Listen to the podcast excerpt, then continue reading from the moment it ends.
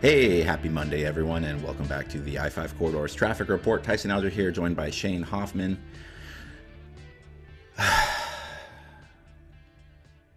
yeah.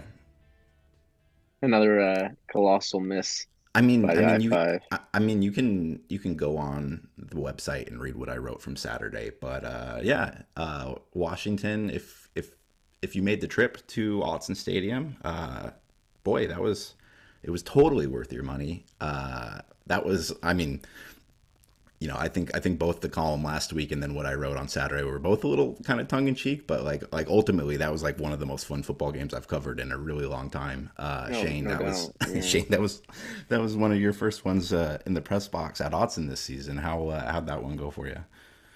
Yeah, it was uh interesting. You know, I haven't been I've I've covered plenty of games in Autzen and I've been covering games throughout the year, but this was the first one in the Autzen press box this season. And uh to pull back the curtain a little bit, you know, I'm I'm there under an I-5 credential. Um, but yeah, being the hustler that I am, I've also been doing some of these for the Tribune and whatnot, and just writing quick gamers for them.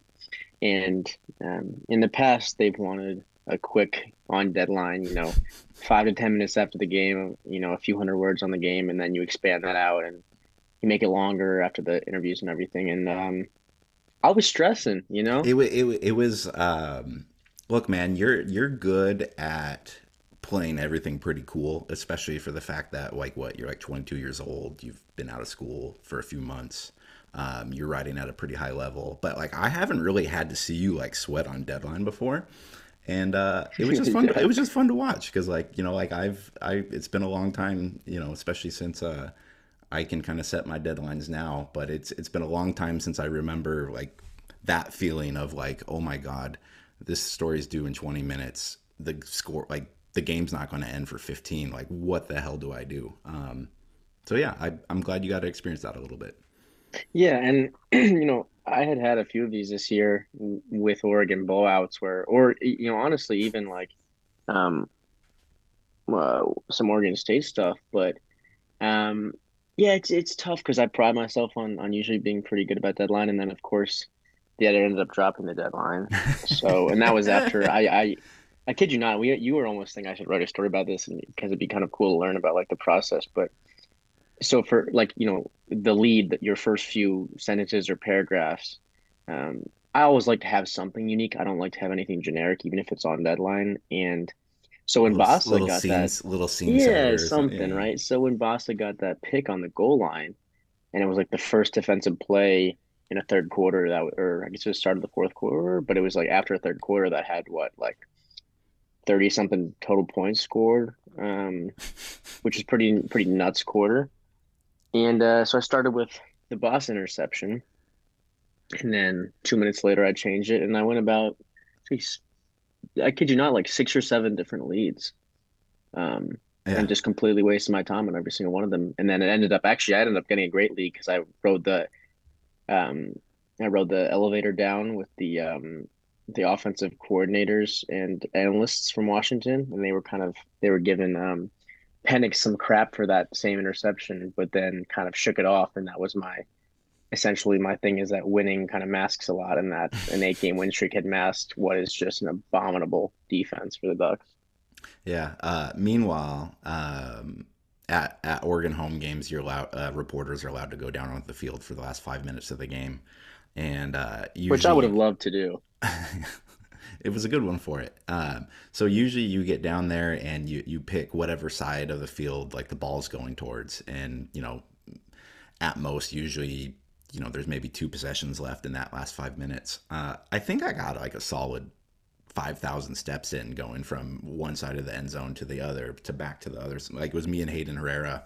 Um, and like I had I had a really good view for the the Washington go ahead t- or sorry the Washington tying t- was it the t- so much happened in that last five minutes but I don't remember Yeah. but the the, the Yeah. 63 yarder down the sideline basically came right at me and uh it was it was something to hear that stadium just go completely silent uh, from that perspective. Uh, just because like Autzen was rocking that game, like that was a great crowd. It was a great environment, great weather, um, and just ultimately a, a a really, really, really fun football game that was devastating for Oregon fans and and Oregon's kind of football foot, or playoff chances. But you know, ultimately, the way we're looking at it after that game too, like Oregon shouldn't be anywhere near the playoff with that defense.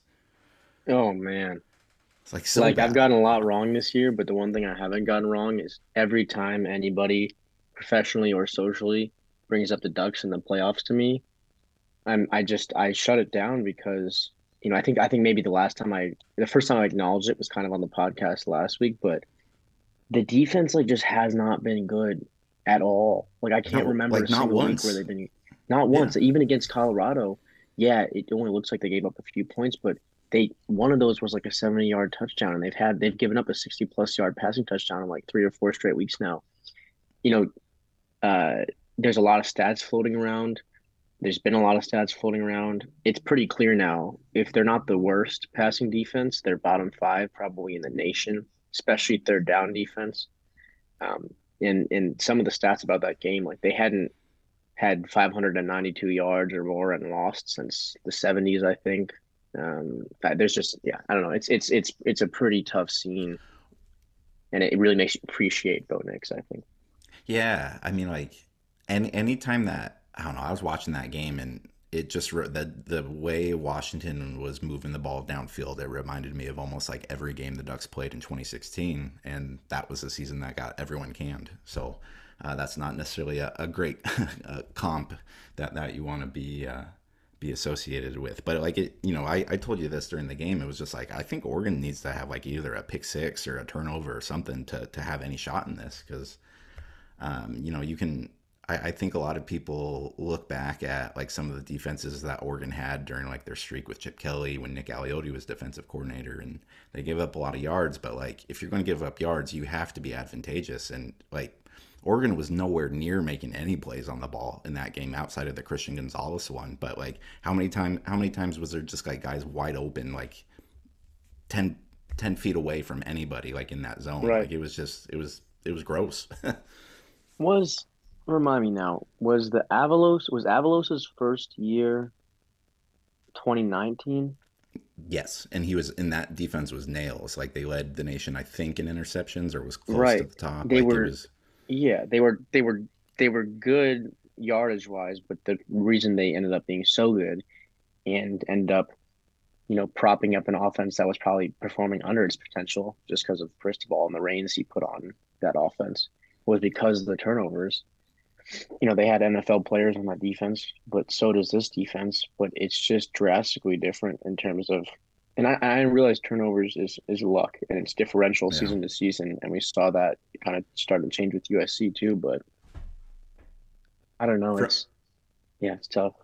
from from your perspective up in the press box. Like what what did you think of the fourth and one call? Um, it was it was kind of chaos down on the field, so it was kind of hard to to make a judgment call on it. But it's something that Yeah. Lanning's been getting smoked for. Uh, but yeah, I mean, I I sent out a tweet in the middle of the game where uh, I said Noah Whittington was uh was lacking in production compared to the other, other running backs, and that's because he was only averaging 7.2 yards per carry in the game compared to Right. everyone else. And it was just like, I like, yeah, in the moment, I was like, of course you go for it. Like Oregon's defense can't stop anybody. Like Washington's defense hasn't been able to stop the Ducks all game, and like he slipped. Like that was my that was my my thought process from it. But obviously, I didn't have like the full field view like you did up there. Yeah, so there's a few different things going on, and excuse me, I also do want to talk about the overall coaching philosophy and some of the, the calls that I think Lanning's get getting wrongfully dragged for in a second. Um, yeah, it was tough because at this point I'm like deep in Google Docs trying to figure out what the hell to write. But um, th- yeah, so that play I actually watched it back a few times the the after I got back from the game. So you know Whittington slips, but I will say because Ty was not going to keep that. It, it looked like a read option, but Ty was never going to keep that. There was a handoff the whole way. Um, one of the um, Washington linebackers was on top of Whittington. Like unless he breaks a tackle, that's getting that's a loss. That's a loss of yardage. However, I love the call because a few different reasons. Like I said, they didn't get it there, and I think part of the thing has to be at that juncture in the game, um, when it was tied it's like a, your defense can't stop anyone. So if you give Washington the ball back with a short field, either they get a stop and a field goal like they did, or it's a quick touchdown. You're thinking, which is still That's something you can go down and right. tie. I don't think people are thinking about that. Yeah, if you punt it, they have to go farther, but I don't think any one of us would be like, "Oh, there's no way Washington's going to go down and get a field goal." It's like, "Oh, Washington's definitely going to get a field goal." It's Man, like, are they going to get a field goal or are they going to get a touchdown? Is the I, question. I, I, I didn't even consider that. Um, because yeah, like if Washington has the a full field to go, like there's probably no time on the clock left at all Right. for or for Oregon to have that. What was it like 50 seconds that that Nix had left? Right, Um, and that's because yes, the defense got to stop, but either way, you were going to have about 40 seconds to a minute. And you know, if they had gotten that conversion there, they're going to keep running. There's no way in hell they're going to let Ty Thompson throw the ball. We've seen enough right. of him this year to know that they they don't trust him, and probably they shouldn't trust him. To be quite honest, he hasn't exactly had much success even just throwing screen passes. Um, but if they keep going out, even if they don't score, the run game can run the clock out, right? So you're hoping. I, I I thought that was a perfect decision there. And There, and yeah, and so and much. I don't know. and yeah, and people will look at it too and be like, "Oh, you know, that final drive didn't amount to anything." But like Nix, like there was time for stuff to happen, and if those first two passes where Nix hit his receiver in the chest and that was dropped, like they're probably moving the ball downfield. Like I, I that was that was still a winnable final drive for the Ducks to have, and it they just didn't make the plays for it to happen. Yeah, this whole game is weird because so so they they do the the This feels like a like therapy session, by the way. I, I'm just like because like I don't remember everything that happened, like because everything happened so fast. So it's it's nice to kind of go back through it. well another part when I was writing the full piece and I was less on a deadline rush, I got the sequence of events wrong three times and I had to catch myself. Like I just completely forgot how everything happened. But that's why I I feel like we should just break down the last few minutes because and we started to there, but so you know they go all the way down, Oregon does, and then it's it's third and five, I think, after some sort of penalty. and they run that play, the QB keeper, where he just hikes it and and and, and Bo Nix just runs up the gut that he actually scored on earlier in the game. But this time Washington adjusted. They sent a linebacker down. Bo Nix got hurt. Um, he goes off, and by then it's like, well, shit. I mean, what's going to happen now? You know, Washington goes down, um, does what they do. The Ty Thompson sequence happens. Um, then the field goal, and then Bo Nix comes back out, and at that point, you're like, oh, this is at least going overtime. Buck Irving, who was phenomenal, I think, put up that was the single. And I saw, I covered the game where Verdell had 260 something rush yards against Washington State. This was the most impressive running back performance I've seen live. He, I, I was, I was thinking of tweeting this a couple times, but I didn't want to get like get ahead of like in the moment. But like, here it goes. Anyways, I, I think Bucky Irving's better than Royce Freeman, who is, who is Oregon's all-time leading rusher. But just in terms of, I don't know, man. I he makes cuts and moves and accelerates in ways that I never saw Royce do. Um, Well, and he doesn't even get that many carries. so, so I think I this was gonna- his most carries. Right, and, and so I was going to say, so you know, that's that's a little bit of a differentiating factor. Is you know, like for two and a half seasons, Royce Freeman was an absolute bell cow. But um, yeah, like Bucky's Bucky's. I mean, it's I w- wish Oregon like every play I'm excited when they run, just because like something cool happens seemingly every time, especially when you're playing a defense like Washington's. It's great that his nickname is Bucky too. Like fans can so easily gravitate towards that. Um, Yeah, and and and Whittington had a phenomenal game too, and he has all season. And it's like a lightning and lightning thing with those two. And anyways, you know, he, you know, Bucky he he drops two passes on that final drive, but because not much time comes off, they still have a chance. They convert a pretty absurd fourth and fifteen where Franklin, like he did all night and has all season, was just wide open.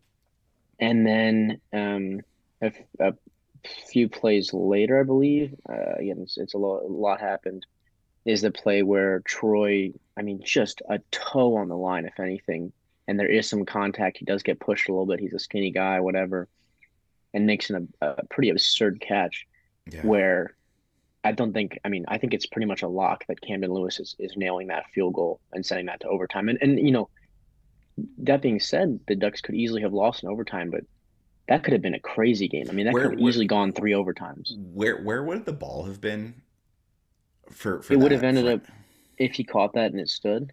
Yeah. I believe it was It was going to no end up being like what wasn't it going to end up being like a 50 yard field goal? Or like No, the okay, so it would have no, a lot. Okay. no. It was going to be, I think, between I think high thirties. Okay, so yeah, Camden's money from there. I did, uh, I did uh, lose a little bit of my my Camden Lewis as an NFL kicker momentum uh, watching him attempt that. I think he got touched. okay, okay, that helps me because I asked a couple like in the press box. I was like, did somebody get a hand on that? Because it was, you know, I, I when I tweeted the the Lewis NFL thing like a couple months ago, like I got a whole bunch of people jumped in to say like he doesn't have the leg for it. Um, I, I guess I'm just I trying to go mean, you can you you see some of these kickers on Sundays. It's not even about having a leg anymore. It's just can you hit the the chip shots, and a lot of these guys can't. So it's like Yeah. you can do that. You can have a, a job on most teams, but um, yeah, the the the so the thing that's kind of one piece of the fallout from this game because there's a lot of it. One of it is is the fact I think a lot of fans, especially, and, and probably some media members, are questioning Lanning's calls, not just that fourth and one at the end. Um, he had another fourth down in their own territory. There was the fumble on the goal line after a lot of commotion, although I don't think those two are related. And then there was the onside kick. And hindsight's always fifty-fifty. But the thing that I was thinking about yesterday is you think back to that UCLA game, pretty similar in terms of they're playing it's it's offense on offense, right? It's just it's all about scoring and the onside kick. Everybody wrote about it. That changed the UCLA game. Going forward in their own territory, you know, those on those fourth downs, how much success they had. Those few calls, and everyone was like, "Oh, Lanning's got the biggest balls in the conference, this, that, in the nation." It's the same calls, and it would have had the same outcome in the Washington game if they get those. They just didn't get them, and because they didn't get them, playing that same brand that everybody loved of aggressive football, they lost narrowly. There's nothing more to it than that. Am, am I crazy though for you know I obviously wasn't on Twitter for like the final 10 minutes of the game because I was down on the field and then it was work and drive home afterwards. But like I saw like a fair amount of the opinion that I mean like basically what you just said but more like yelling at, at it like like as if like Oregon fans were basically saying like fire Dan like this is absurd but like I felt like it was a relatively composed like yeah this probably wasn't like the best you know like I don't know like I, I didn't I didn't feel like like Oregon Twitterdom was like the sky is burning after that loss or or am I off on that? No, but there's always going to be fans that are overly hyperbolic about things like that. And I mean, for example, like when I finished my story and I got home, I went over to some buddy's place that had been at the game. And yes, you know, they had they'd been drinking a little bit when they were at the game, but they were the first thing we talked about were those calls. And I kind of sat there and I said my point, and they're like, you know, that's a good point. And they weren't fuming by any means. They were upset the team lost, and they kind of questioned those calls. I think it was a quiet, oh, why the onside kick there when it's uh I think he was like when it's a tie game, it's like, well, you if if they hadn't got against UCLA, you would have been like, well, we're up seven points. Why are we doing an onside kick? When in reality, it's like, whoa, yeah, step on their necks, you know? So it's that whole kind of I I like I'm, that it I didn't I mean, change his I, I, strategy. I mean, I mean, in in retrospect now too, like seeing how bad Oregon's defense was that entire game, like I'm even more in favor of the onside kick because Washington was going to score whether they got that ball at the five or whether they got it at Oregon's 14. You know. Yeah, it was incredible that the first half was so low scoring. That game should have been in the 40s easily. I But think I I, just I I I like that he both didn't switch it up. teams like red zone conversion rate was like 33% in that game, or Yeah, yeah, that's was. true. There was some I plays was in looking, red I was looking at that box score, but But I yeah, just, uh, that you know, you see you see like a guy like Brandon Staley on the Chargers, who a lot of Ducks fans probably watch because of Herbert, and he wanted to be this super hyper aggressive guy, but now he's he switches it up too much, where he makes it he just eh, nonsensically switches it based on the game and the situation. It's like if you're going to commit to that, you have to do it every single time. Otherwise, you're essentially rendering it, um, you know, useless. I don't know. I was I was it's it's kind of funny too because I think obviously when you lose out on like like when you're eliminated for the playoff per se, um, I think uh, I, I was listening to a couple podcasts this like national podcasts this morning, and it was you know, like the view of the Pac-12 now that Oregon's out, or you know, like the race for the. And it, I think people, a lot of people forget that like this was still Oregon's first conference loss, and and you and I were kind of talking before this about like coverage for the Utah game, and it's like still still a massive game. It's just just the playoffs not Huge. on the table. Yeah, and uh, yeah, it, it will be like I. I, I don't know like I, am definitely uh, I'm definitely shook after seeing that defense and I I still think Oregon's offense is, is if Nix is healthy, um, I think Oregon's offense is still the best in the Pac-12, and I think they can still be the best team in the Pac-12. But uh, I, I thought they had a little swagger to them coming into this game, and now I think they're complete. I mean, obviously they're completely beatable, but we'll we'll see. Mm-hmm. yeah, I mean, let's do a few minutes though on on the whole the whole debate of of playoffs versus you know, some other bowl game, presumably the Rose Bowl, because I have this all the time with people. And the example I always use is 2019, where looking back, like, yeah, they had a better defense, but that offense wasn't anywhere near this offense's level. They were winning games, you know, by a few scores, right? But not not this way. And you get this this hype going, and I, I get that's part of college football is the ride. Like, yeah, we're gonna be high until we lose, and then we're gonna be upset, but that's just how it is, right? Because it's only one team can win it. But when they lost ASU in a game that was winnable, like the fallout from that was egregious. Then you fast forward, and no one was excited for the Rose Bowl, but then they win the Rose Bowl in that fashion, and, and it was like all everyone a, talks about from yeah, right, and it's such a big moment, and it, it gave, gave all this hope going into the off season. And then we fast forward to this year where everybody and their mom was like, even the more conservative people were like, yeah, 10 and 2, but probably 9 and 3 or 8 and 4. So it's like, yeah, I, like a lot of people, thought that the Ducks weren't going to lose another conference game. I thought they looked that good, despite my worries about the defense, quite honestly. But I've always thought the Rose Bowl would be better and who knows who they'll match up with. You know, I don't think they're going to get like a Wisconsin team like they did that year. That's very beatable. Um, I think you know at best maybe they get like a Michigan, but that's not a super great matchup necessarily. But um, I think you always have to root for that because I think a, a bad playoff loss can really derail a program. It's it's uh it's funny too because like I was going to say like we shouldn't get over our skis here either because they got to play Utah tomorrow or this week and Oregon State looked freaking great against Cal. Like they played so against great against Cal, they got Cal's offensive coordinator fired. Yeah, yeah, like it's it's this is still there's still some teeth left to this schedule and uh yeah, I, I don't know. Like this goes back to and I think I've said this on this podcast before, but you know, there have been stories over the last couple years about like what they're going to do with the expanded playoff and kind of like some of the bowl games like dragging their feet. And I think it was Ari Wasserman from The Athletic who um, I like. Uh, he's a very entertaining football writer. Um, but one of his columns was basically because I, I think it was like there was some headline about like the Rose Bowl being kind of like the stick in the mud of of them advancing the next round of the playoff talks or, or something like that. And I apologize, I don't remember the exact context, but he it was I think it was in a mailbag where he basically just wrote like who cares about the Rose Bowl?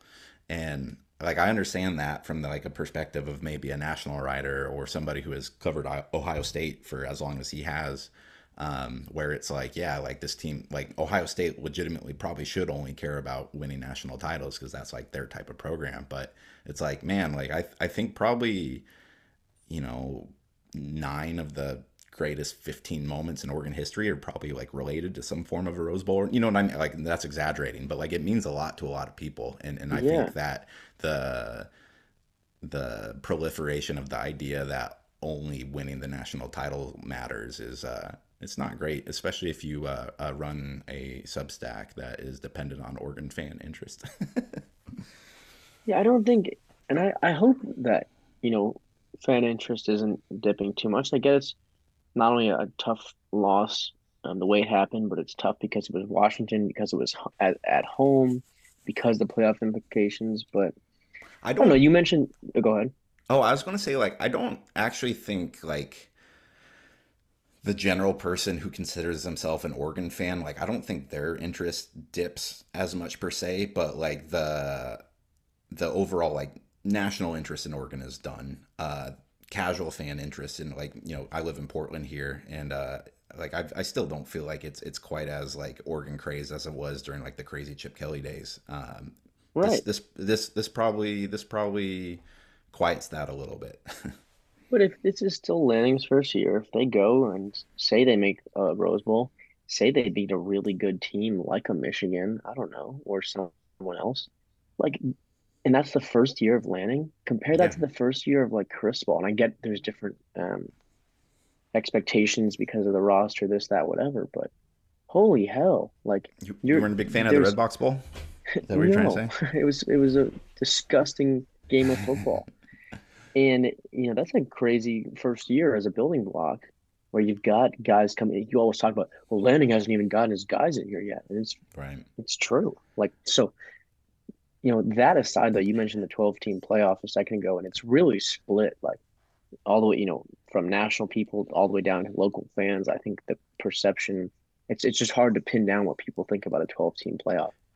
I love the idea, and it's because of this kind of phenomenon we've been talking about where if you have a 12 team playoff, Oregon is the type of program that's going to be in it every year, you'd think.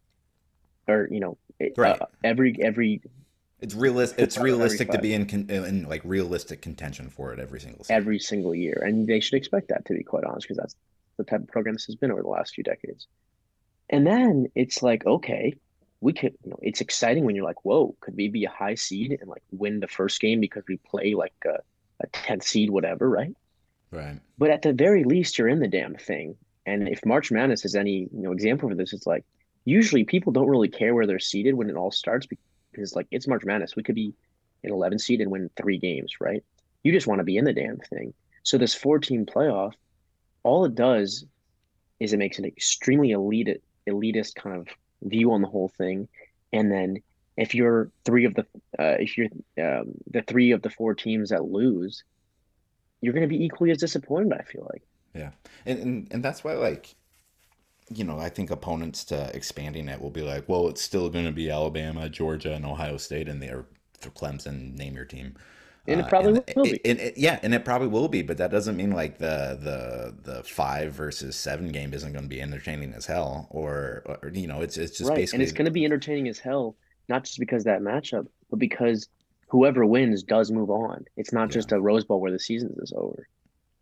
Uh, I wasn't going to interrupt you, but when you you talked about like Lanning getting his guys in, um, you know who really needs to get his guys in? Uh, Tosh Lupoi, because because Yeah. it doesn't look like the actual like defensive coaching part of the defensive coordinator position is is working super well right now.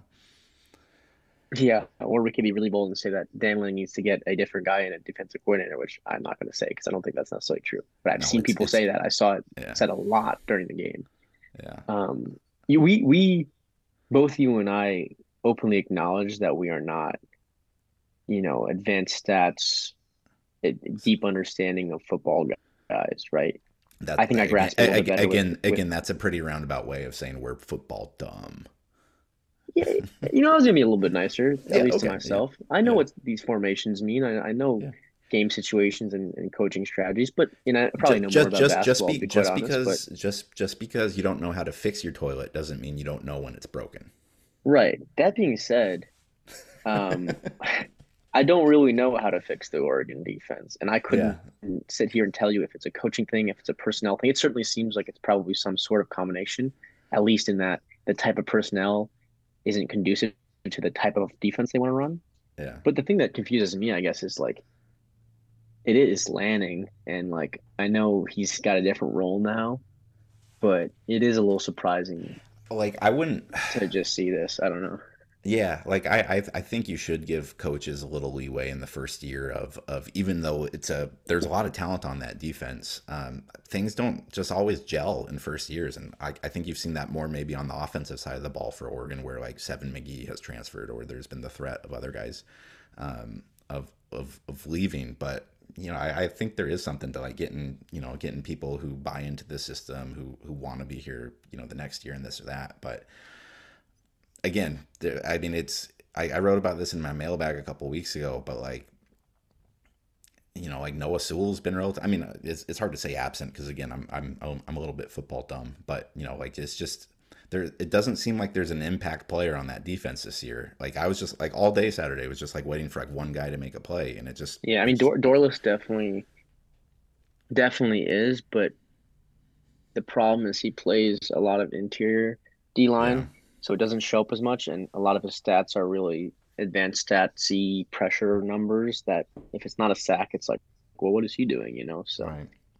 Like I don't know. I I I'd be curious. He's not going to give a real answer, but like I'd be curious if like, or let, let me rephrase that.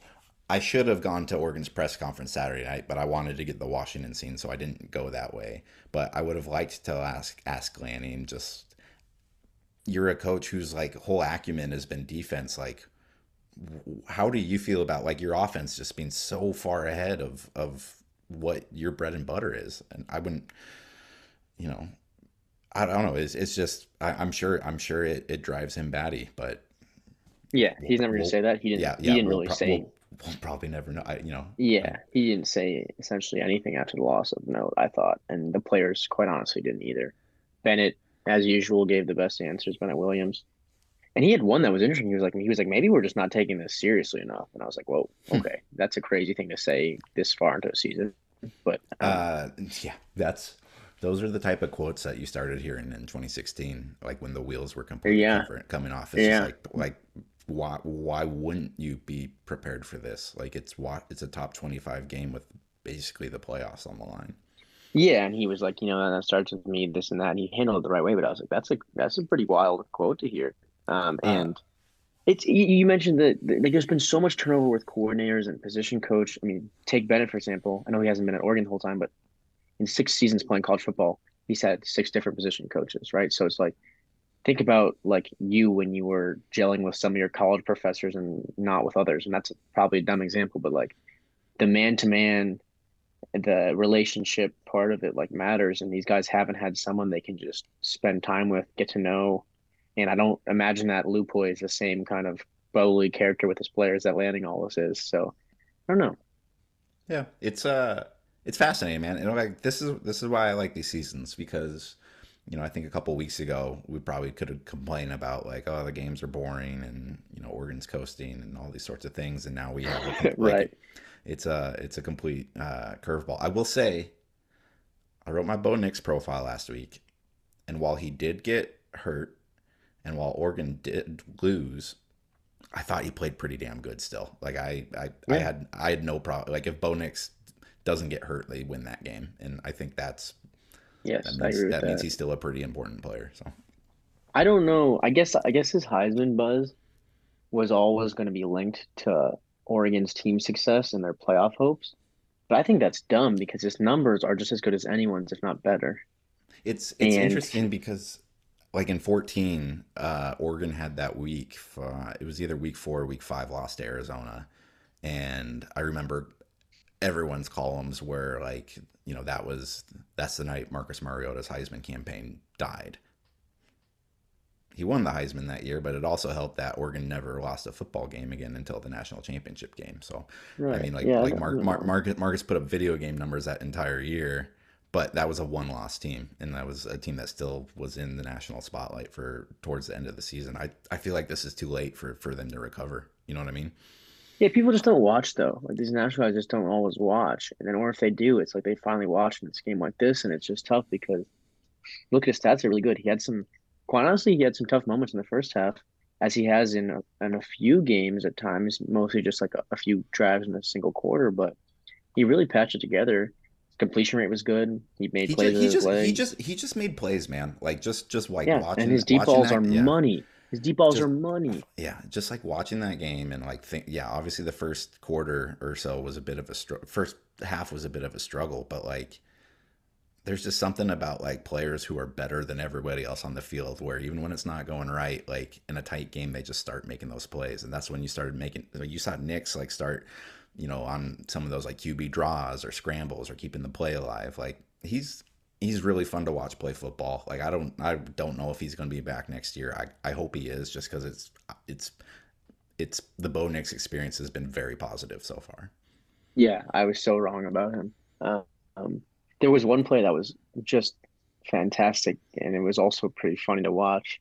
I can't remember which one of the deep balls it was, whether it was the one to Dont'e or to Troy Franklin, but one of them he takes a snap and like rolls out to his right, and they had three guys. It was Josh Delgado. It was one of those two receivers. Again, I forget which one, and it was one of the like running backs, I think, who had like five to ten yards of separation down the field, and he could have thrown a 50 plus yard touchdown to any of the three. And it looked like one of those old Chiefs plays Right. where when Tyreek was there, they'd throw it to one of the guys and Tyreek would run and catch up with the guy because he throws it down and like Josh Delgado is like running behind the guy and it's just them in an open space. Like I thought that was hilarious because every single dude was open by a mile. Um, and yeah, I this yeah, this the, the offense has been so fun. It was just as fun as it's always been Yeah. on Saturday. Um, I uh I I I think in just like wrapping up that game, uh I think my biggest takeaway outside of like the direct impact of like what it means for this year's postseason, like you're fine, Oregon fans. Like this has been still a really good year. I, I don't think there was anything foundational like foundationally shakingly wrong about that game. Like you lost to your Mhm. rival your you lost to your rival who has a very good quarterback. Like you have yeah, he's issues. leading the nation in passing. Like that's Yeah. the other thing we didn't even mention. Like yeah like like yeah you have some issues and uh, i don't know may- maybe it's maybe it's my perennial like mariners fandom and like thinking that it would be weird to like win the world series in like the first year you make the playoffs per se. But like do you really want to win like all of this here in like first year with with lan or do you want it to be like building towards a better story? I say that and then i say that and then like 22 years later when they haven't they still haven't made a bolt you know? No, but you you hit the nail on the head there because, and again, like just to kind of sum this all up, it's like if they make the playoff this year, the expectation will then be playoffs every year because fans think like that. Some national media thinks like that. Some local media thinks like that because, especially when you we have these narratives of, well, he's going to get his guys in this, that, whatever, growing in the system. It's like the it might end up being the best thing that they didn't make it this year because it it sets expectations all out of whack. And I don't know, for me, like that game was a lot more fun than the one that I was at last year where they beat the Huskies like what 26 to 10 was Yeah. it to 13. there, there was no manufactured dra- game- drama in this game That game sucked. That was not fun to watch. This game was so fun to watch and I I don't know. That's that's my last thoughts on it. You know, I was going to say like anything else from the week uh, pique your interest, but I, I think this was a strong podcast, man. I, th- I think we can probably leave it at the Washington stuff unless there's there's anything uh, real top of mind for you here. I mean I, I don't even think we need to get into Oregon hoops. That was uh yeah, exactly. I don't know. We'll be at the PK 85. We'll see how it turns out. That Yeah, was long, a tough one. long, long, long season. Um, but this is November. This Yeah, is November. I uh yeah, yeah, I don't really have anything to add on that game. I wasn't there. I just score watched. I'm glad I wasn't there. I'm glad I didn't watch the game back. Um, this week on the I five corridor, uh, I have a fun feature that's coming out on Tuesday. Uh, it's this random random football fan who has been to all every FBS stadium the last like two years. Uh, he was at Autzen Stadium finishing up a crazy like 14 days. 14 day stretch of like 10 games in 14 days. Uh, it, it's very on par for cor- corridor content. Um, and then also we're going to stop out at Linfield and do check in with uh, check in with them as they prepare for the start of the Division Three playoffs. They're undefeated. Another really great Linfield team. Uh, should be should be fun to see how uh, those playoffs go for a playoff contending team in the state of Oregon. So uh, that's what I got. So Yeah, and in classic fashion, um, the angle I've been working towards got um, swiftly eviscerated this weekend. So we're gonna have to pivot and we'll uh, we'll see what happens. Yeah. All right. Well, thanks for listening, everybody. Um, would love it if you'd subscribe if at i-5corridor.com. It helps us uh, keep doing this. But uh, yeah, we'll we'll be back next week, and you'll be back next week. We're still here. The sun rose this morning. A lot of football left to play.